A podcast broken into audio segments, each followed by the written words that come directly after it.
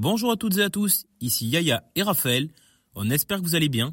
On se retrouve aujourd'hui pour un nouvel opus de Backstage, le podcast retraçant la vie de vos artistes préférés.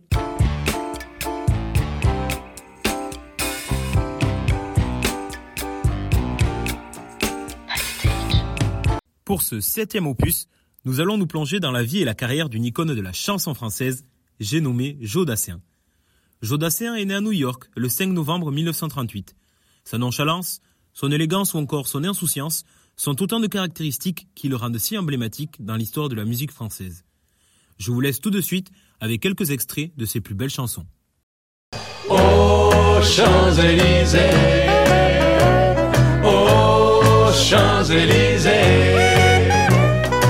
Au soleil, sous la pluie, à midi ou à minuit, il y a tout ce que vous voulez aux Champs-Élysées.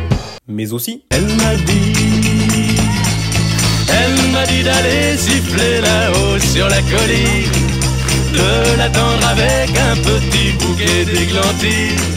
J'ai cueilli des fleurs et j'ai sifflé tant que j'ai pu. J'ai attendu, attendu, elle n'est jamais venue. Zai, zai, zai, zai. ou encore, Qui peut croire que l'été nous reviendra?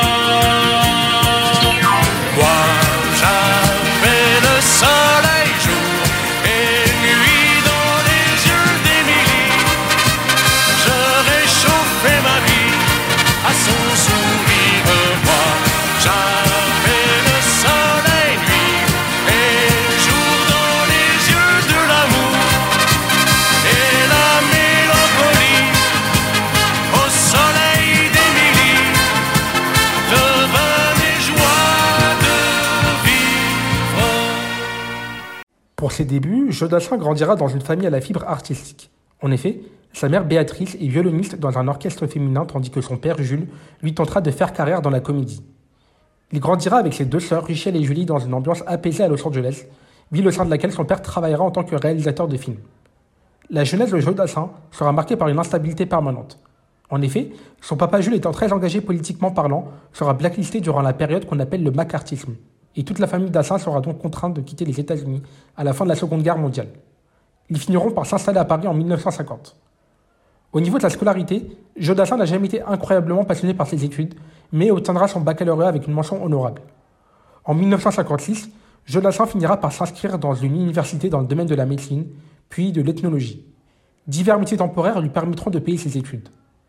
En outre, le tournant de la carrière musicale de Jodassin et qui lui permettra d'avoir un, un vrai premier pied dans le monde de la musique sera l'obtention d'un emploi en tant que disque jockey dans une radio située à Détroit, WXC. l'intérêt de Joe Dassin pour le milieu artistique ne cessera de grandir tout au long de sa vie. Et ce sont deux rencontres déterminantes qui vont lancer sa carrière. Dans un premier temps, on peut noter sa rencontre durant ses années aux USA avec Pete Seeger, pionnier de la musique folk, puis sa rencontre avec Bob Dylan. Petit à petit, il va commencer à être captivé par la chanson française, à apprendre des instruments comme la guitare et interpréter notamment des titres d'une icône sacrée de la chanson française qui n'est autre que Georges Brassens. De retour en France au début des années 60, sa carrière musicale va prendre une toute nouvelle dimension. En effet, une connaissance travaillant pour une maison de disques lui permettra de faire une première proposition de 45 tours au label. Le résultat produit par Joe Dassin éblouira la maison de disques et finira par la convaincre d'enregistrer officiellement un 45 tours. En ce qui concerne sa vie familiale, Jodassin épousera Marise Massira le 18 janvier 1966. Elle l'accompagnera durant toutes ses tournées musicales. De leur union naîtra le 12 septembre 1973 Joshua qui perdra la vie cinq jours après.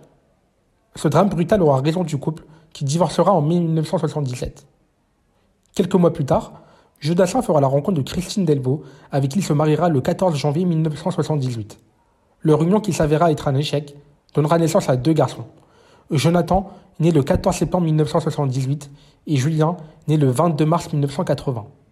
Son ex-femme Marise écrira un livre intitulé Jodassin, inconnu et fascinant, qui retracera les souvenirs de sa vie familiale, de sa vie musicale et de ses différentes tournées musicales, que ce soit en France ou à l'étranger. Concernant sa carrière, Jodassin finira par obtenir une réelle reconnaissance musicale grâce à sa persévérance et sa ténacité, comme nous l'évoquions précédemment. Le titre Bip Bip, sorti en 1966, connaîtra un énorme succès auprès des foules et lui donnera le statut de star de la chanson française. Jodassin connut également un grand succès auprès du public féminin, notamment de par son image de séducteur, son sourire, bref, l'élégance à la française. Que ce soit au travers de ses disques ou sur scène, le succès de Jodassin commence à se développer à travers les frontières. Il devient une star internationale. La preuve année, le succès de ses albums Les Dalton ou encore La Bande à Bono, sorti en mars 1968, tend à confirmer le rayonnement grandissant de Jodassin. Il se distingue par des prestations sur scène remarquées, un style musical dit léger et romanesque. Quelques semaines plus tard, Jodassin enchaînera avec la sortie d'un 45 tours qui n'est autre que Siffler sur la colline, qui va rencontrer un succès remarquable avec plus de 500 000 ventes. À la fin des années 60, il sortira le célèbre morceau Les Champs-Élysées. Cela sera le plus grand succès de la carrière de Jodassin, qui ancrera encore plus son rayonnement à l'international. En effet, ce morceau sera traduit dans plusieurs langues, telles que l'italien, l'allemand ou encore le japonais, et sera vendu à plus de 500 000 exemplaires. Le succès de Jodassin sera couronné par une apparition sur la mythique scène de l'Olympia en 1969 et en 1974. En 1970, dans le cadre de la sortie de l'album La Fleur aux dents, le titre L'Amérique sera également l'un de ses plus grands succès et dont plus de 700 000 exemplaires seront vendus. De par son succès, c'est notamment ce titre-là qui parachève tous ses concerts. Un autre grand succès musical de la carrière de Jodassin interviendra en 1975 avec le tube L'été indien, une adaptation d'un succès de l'italien Toto Cugno. Il enchaînera en 1976 puis en 1977 avec deux succès importants perpétuant l'image de cette icône. Jodassin aura également fait carrière dans le cinéma en participant à des films et émissions de télé comme The Big Risk et The 13 Shares. Victime de plusieurs alertes cardiaques durant sa carrière et n'ayant que très peu écouté les conseils de médecins lui ayant dit de se reposer, Jodassin meurt le 20 août 1980 à Tahiti. A noter que quelques semaines auparavant, Jodassin avait subi une alerte cardiaque lors d'un concert à Cannes le 11 juillet 1980. La mort du chanteur choquera toute la France qui perdra un artiste brillant et singulier à l'âge seulement de 41 ans. À la suite de son décès, plusieurs hommages se succéderont pour faire honneur à la mémoire de Jeu Dassin. Son fils Julien Dassin lui consacrera une comédie musicale intitulée Il était une fois Jeu Dassin, qui reprendra ses plus grands tubes et sera notamment joué au Grand Rex à Paris en 2010. Première anecdote de ce podcast, une bougeotte chronique.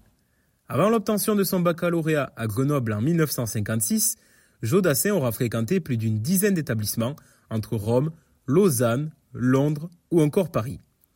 Il retournera aux États-Unis en 1956 afin de poursuivre des études de médecine puis en ethnologie. C'est aux États-Unis qu'il composera certains textes comme Seigneur météo ou Le bougalou du loup-garou.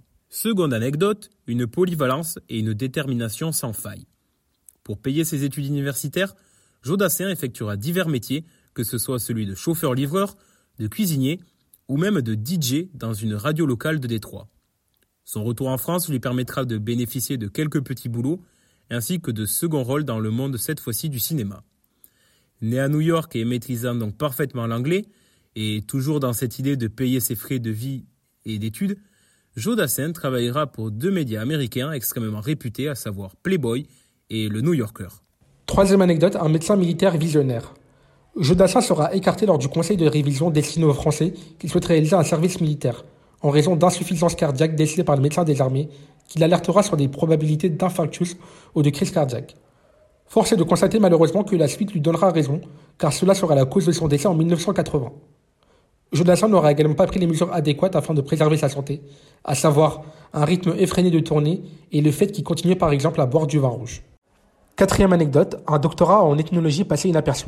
En 1961, Jodassin validera un doctorat en ethnologie en réalisant une thèse sur les Indiens Hopi de l'Arizona.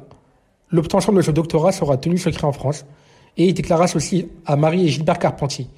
Parce qu'en France, pour réussir dans la chanson, il était mieux de dire qu'on avait que le certificat d'études. Du coup, les mauvais garçons m'inspiraient plus que les savants. Il est l'heure de se dire au revoir. On tient à vous remercier pour votre fidélité et vos écoutes. On se retrouve dès lundi prochain pour un nouvel opus. Restez connectés. On ira où tu voudras quand tu voudras. et l'on s'aimera encore lorsque l'amour sera mort. Toute la vie sera pareille